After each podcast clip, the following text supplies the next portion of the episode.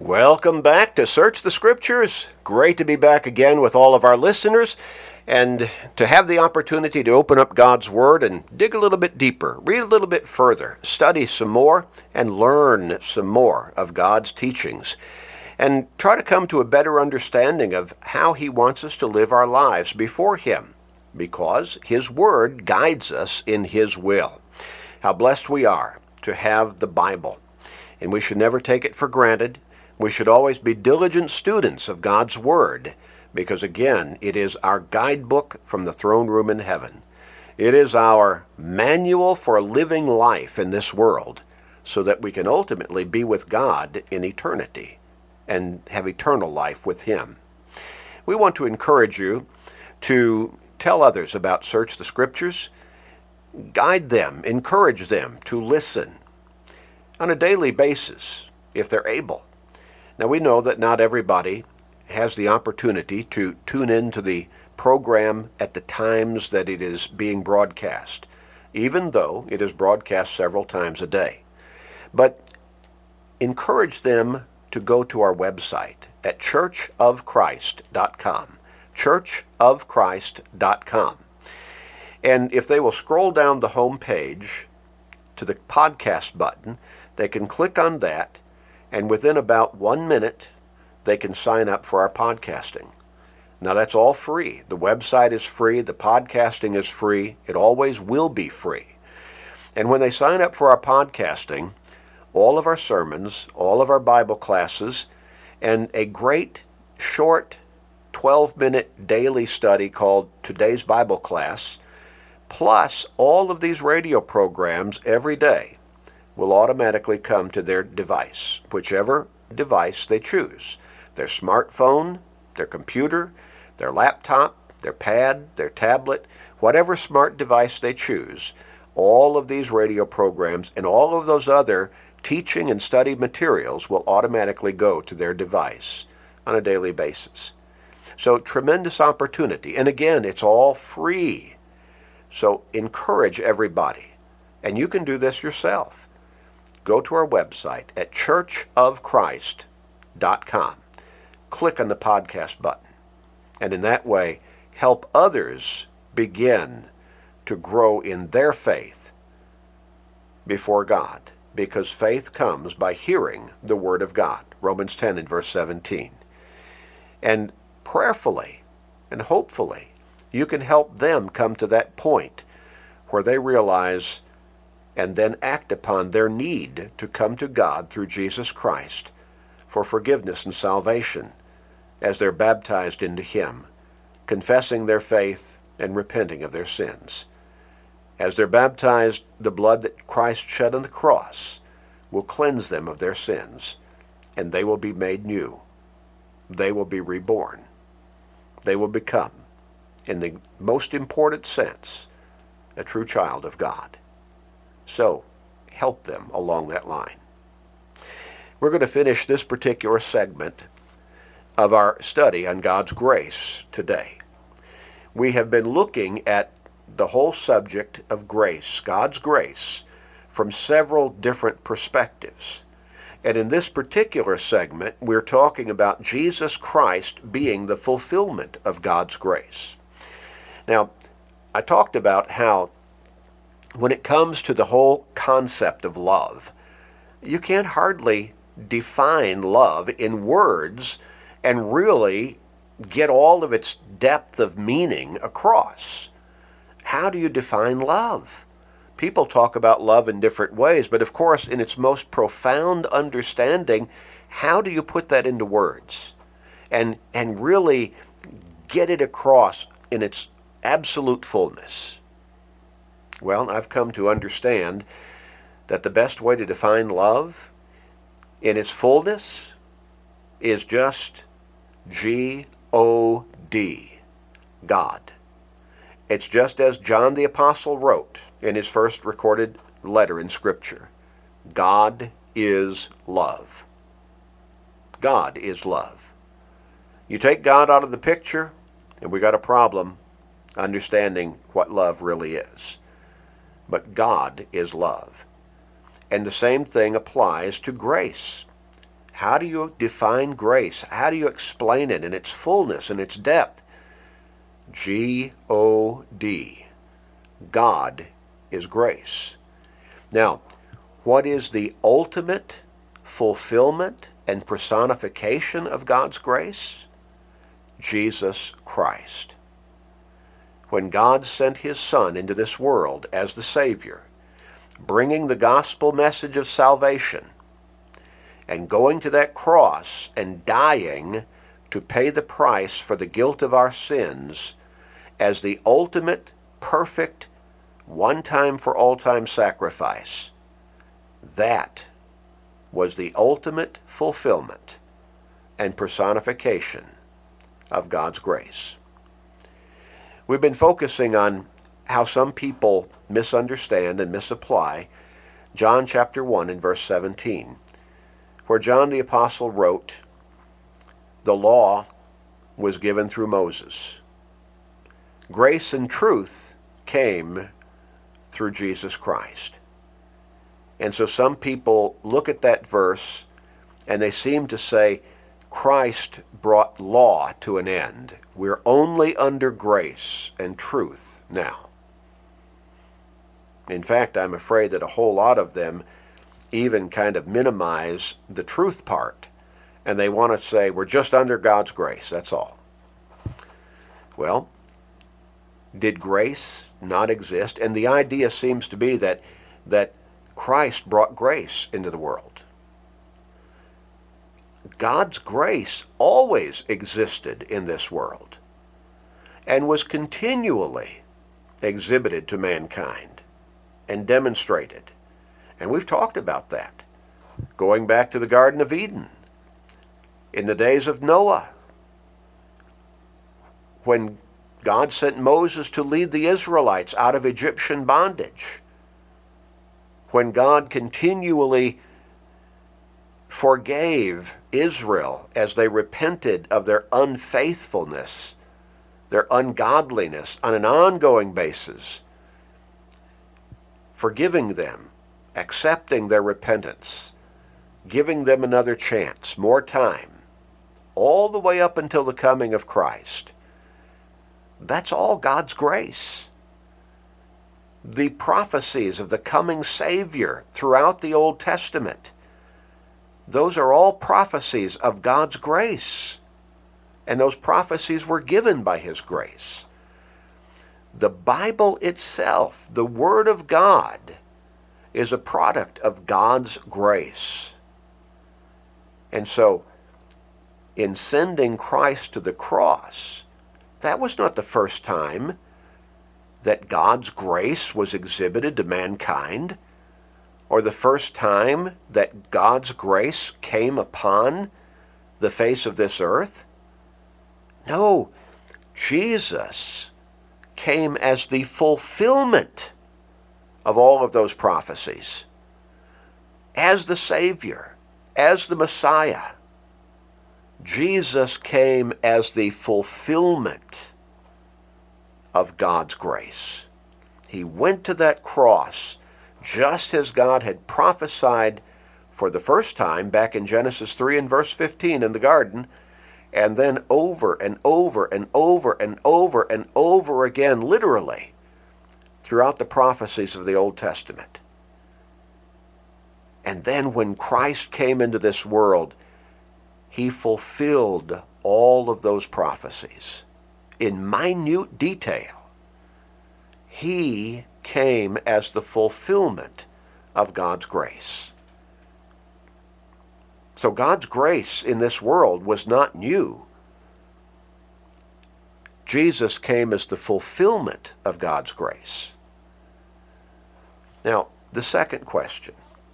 So that first question was, was there no grace in Old Testament times? Well, we've answered that emphatically. The second question Grace and truth came through Jesus Christ. Was God's truth not in existence, in existence and not inherent in Old Testament times? On the night of his betrayal, what did Jesus pray? part of that prayer, the 17th chapter of John. He went into great detail praying for his apostles, but also for those who would follow him through their teachings. In verse 17 of John chapter 17, he prayed to the Father, Sanctify them by your truth. Your word is truth. Now, is the Old Testament the Word of God? Of course it is. Over and over, it declares itself to be the Word of God. In Exodus chapter 3 and verse 7,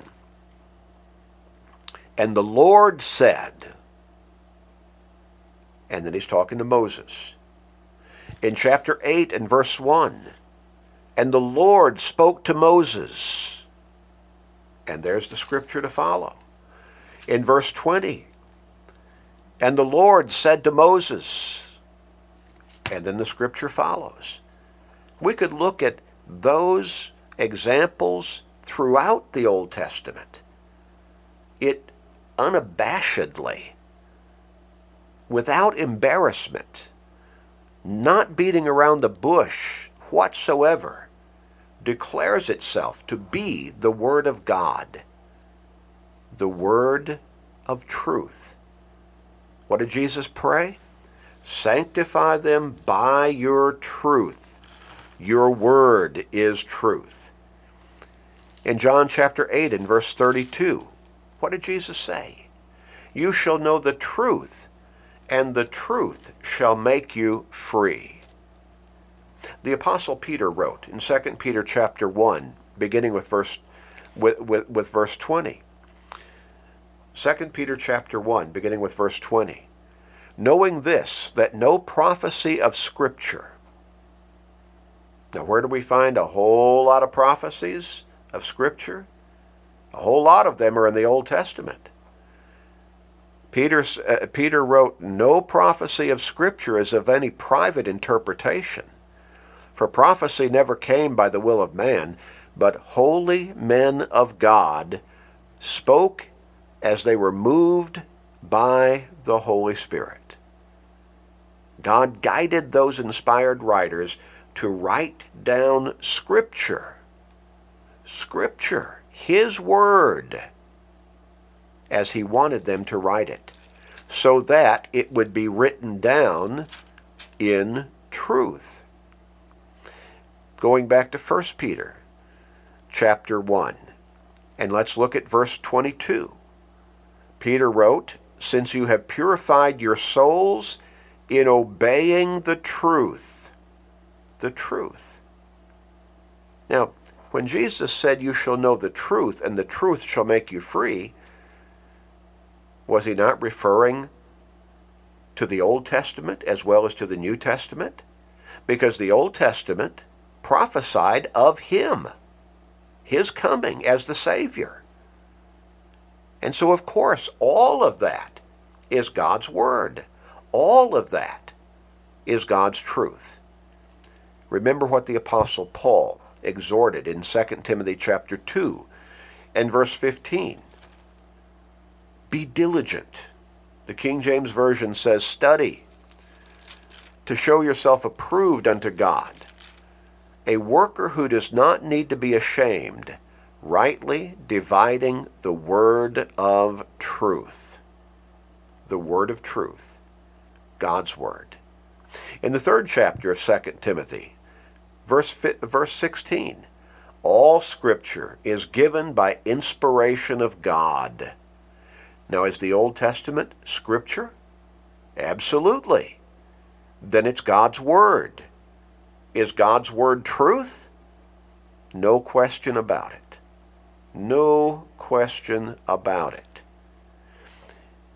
Did Jesus Christ bring truth into this world? For the first time, according to John 1 and verse 17, grace and truth came by Jesus Christ? Of course not. God's truth was already here all the time. Now, mankind did not always live by it, did not always follow it, did not always respect it. But God's truth has always been here. And it has been written down for thousands and thousands of years through His scriptures. But again, what, who is, what is Jesus Christ in relation to that truth? He is the fulfillment of that truth. The fulfillment of that truth. As I've emphasized many times in teaching and preaching, everything in the Old Testament, from Genesis chapter 3 and verse 15, all the way through the rest of the Old Testament, all of those teachings basically points to the coming of Christ, the Savior. And all of those teachings and all that God did to bring about that time when Christ would come, that exhibited his grace and his truth. When Christ came, he came as the fulfillment of God's grace and the fulfillment of God's truth. He is the fulfillment, the personification of God's grace and truth. And that's how we ought to understand John chapter 1 and verse 17. So, Christ is the ultimate fulfillment, the personification of God's truth. In Ephesians chapter 3, verses 3 through 7, Paul wrote, Among whom also we all once conducted ourselves in the lusts of our flesh, fulfilling the desires of the flesh and of the mind, and were by nature children of wrath, just as the others. But God, who is rich in mercy, because of his great love with which he loved us, even when we were dead in trespasses, that is, dead in our sins, made us alive together with Christ. By grace you have been saved. That in the ages to come he might show the exceeding riches of his grace in his kindness toward us in Christ Jesus. In Christ Jesus. Remember what Paul wrote in Romans chapter 5 and verse 8. God demonstrates his own love toward us in that while we were still sinners, still sinners, Christ died for us. Oh, Christ is the fulfillment of God's grace. God, Christ is the fulfillment of God's truth. What he had this, the writers write down by inspiration, by guidance of the Holy Spirit, about all of those prophecies of the coming Savior. And Christ came to fulfill those prophecies.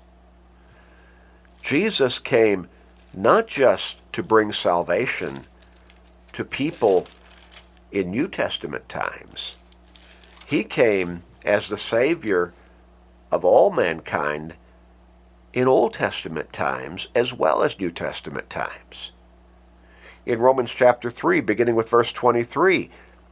All have sinned and fall short of the glory of God, being justified freely by his grace through redemption that is in Christ Jesus, whom God set forth as a propitiation by his blood through faith to demonstrate his righteousness, because in his forbearance, notice this, God had passed over the sins that were previously committed. He's talking about the sins of the people in Old Testament times. They could be counted as forgiven or passed over because God was sending Christ into the world as the Savior. In Hebrews chapter 9 and verse 15, and for this reason, he, that is Christ, is the mediator of the new covenant, by means of death for the redemption of the transgressions under the first covenant. And that's the Old Testament law of Moses, that those who are called may receive the promise of the eternal inheritance. Christ came to redeem mankind, to bring to be that sin offering for the sins of people in Old Testament times as well as in New Testament times. In Romans chapter 5, beginning with verse 19, For as by one man's disobedience, referring back to Adam in the garden, many were made sinners, so also by one man's obedience, referring to Christ, many will be made righteous. Moreover, the law entered that the offense might abound, but where sin abounded, grace abounded much more. So that as sin reigned in death, even so grace might reign through righteousness to eternal life through Jesus Christ our Lord. Like clicking enter on a computer keyboard, Christ came to bring into full effect the purpose of God's grace communicated through the truth of His Word. Christ is the fulfillment of God's grace. And that should encourage us beyond words and every day of our lives. Let's pray together. Thank you, God, for loving us so much. Thank you for wanting us to, wanting to be our heavenly Father. As we would come to you by your grace through Jesus Christ as your Son and our Lord and Savior, repenting of our sins, confessing our faith in him, and being baptized into him for the remission of our sins. And at that point, you promising to save us by your grace. Thank you for the truth of your word that lays all of this out, whereby we can have confidence of our salvation through Jesus Christ. Thank you for sending your Son to be the fulfillment of your grace for us and all mankind, and the fulfillment of the truth of all the promises contained in your word. Praise and glory and honor be to you, Father. Please forgive us and hear our prayer. In his name, amen.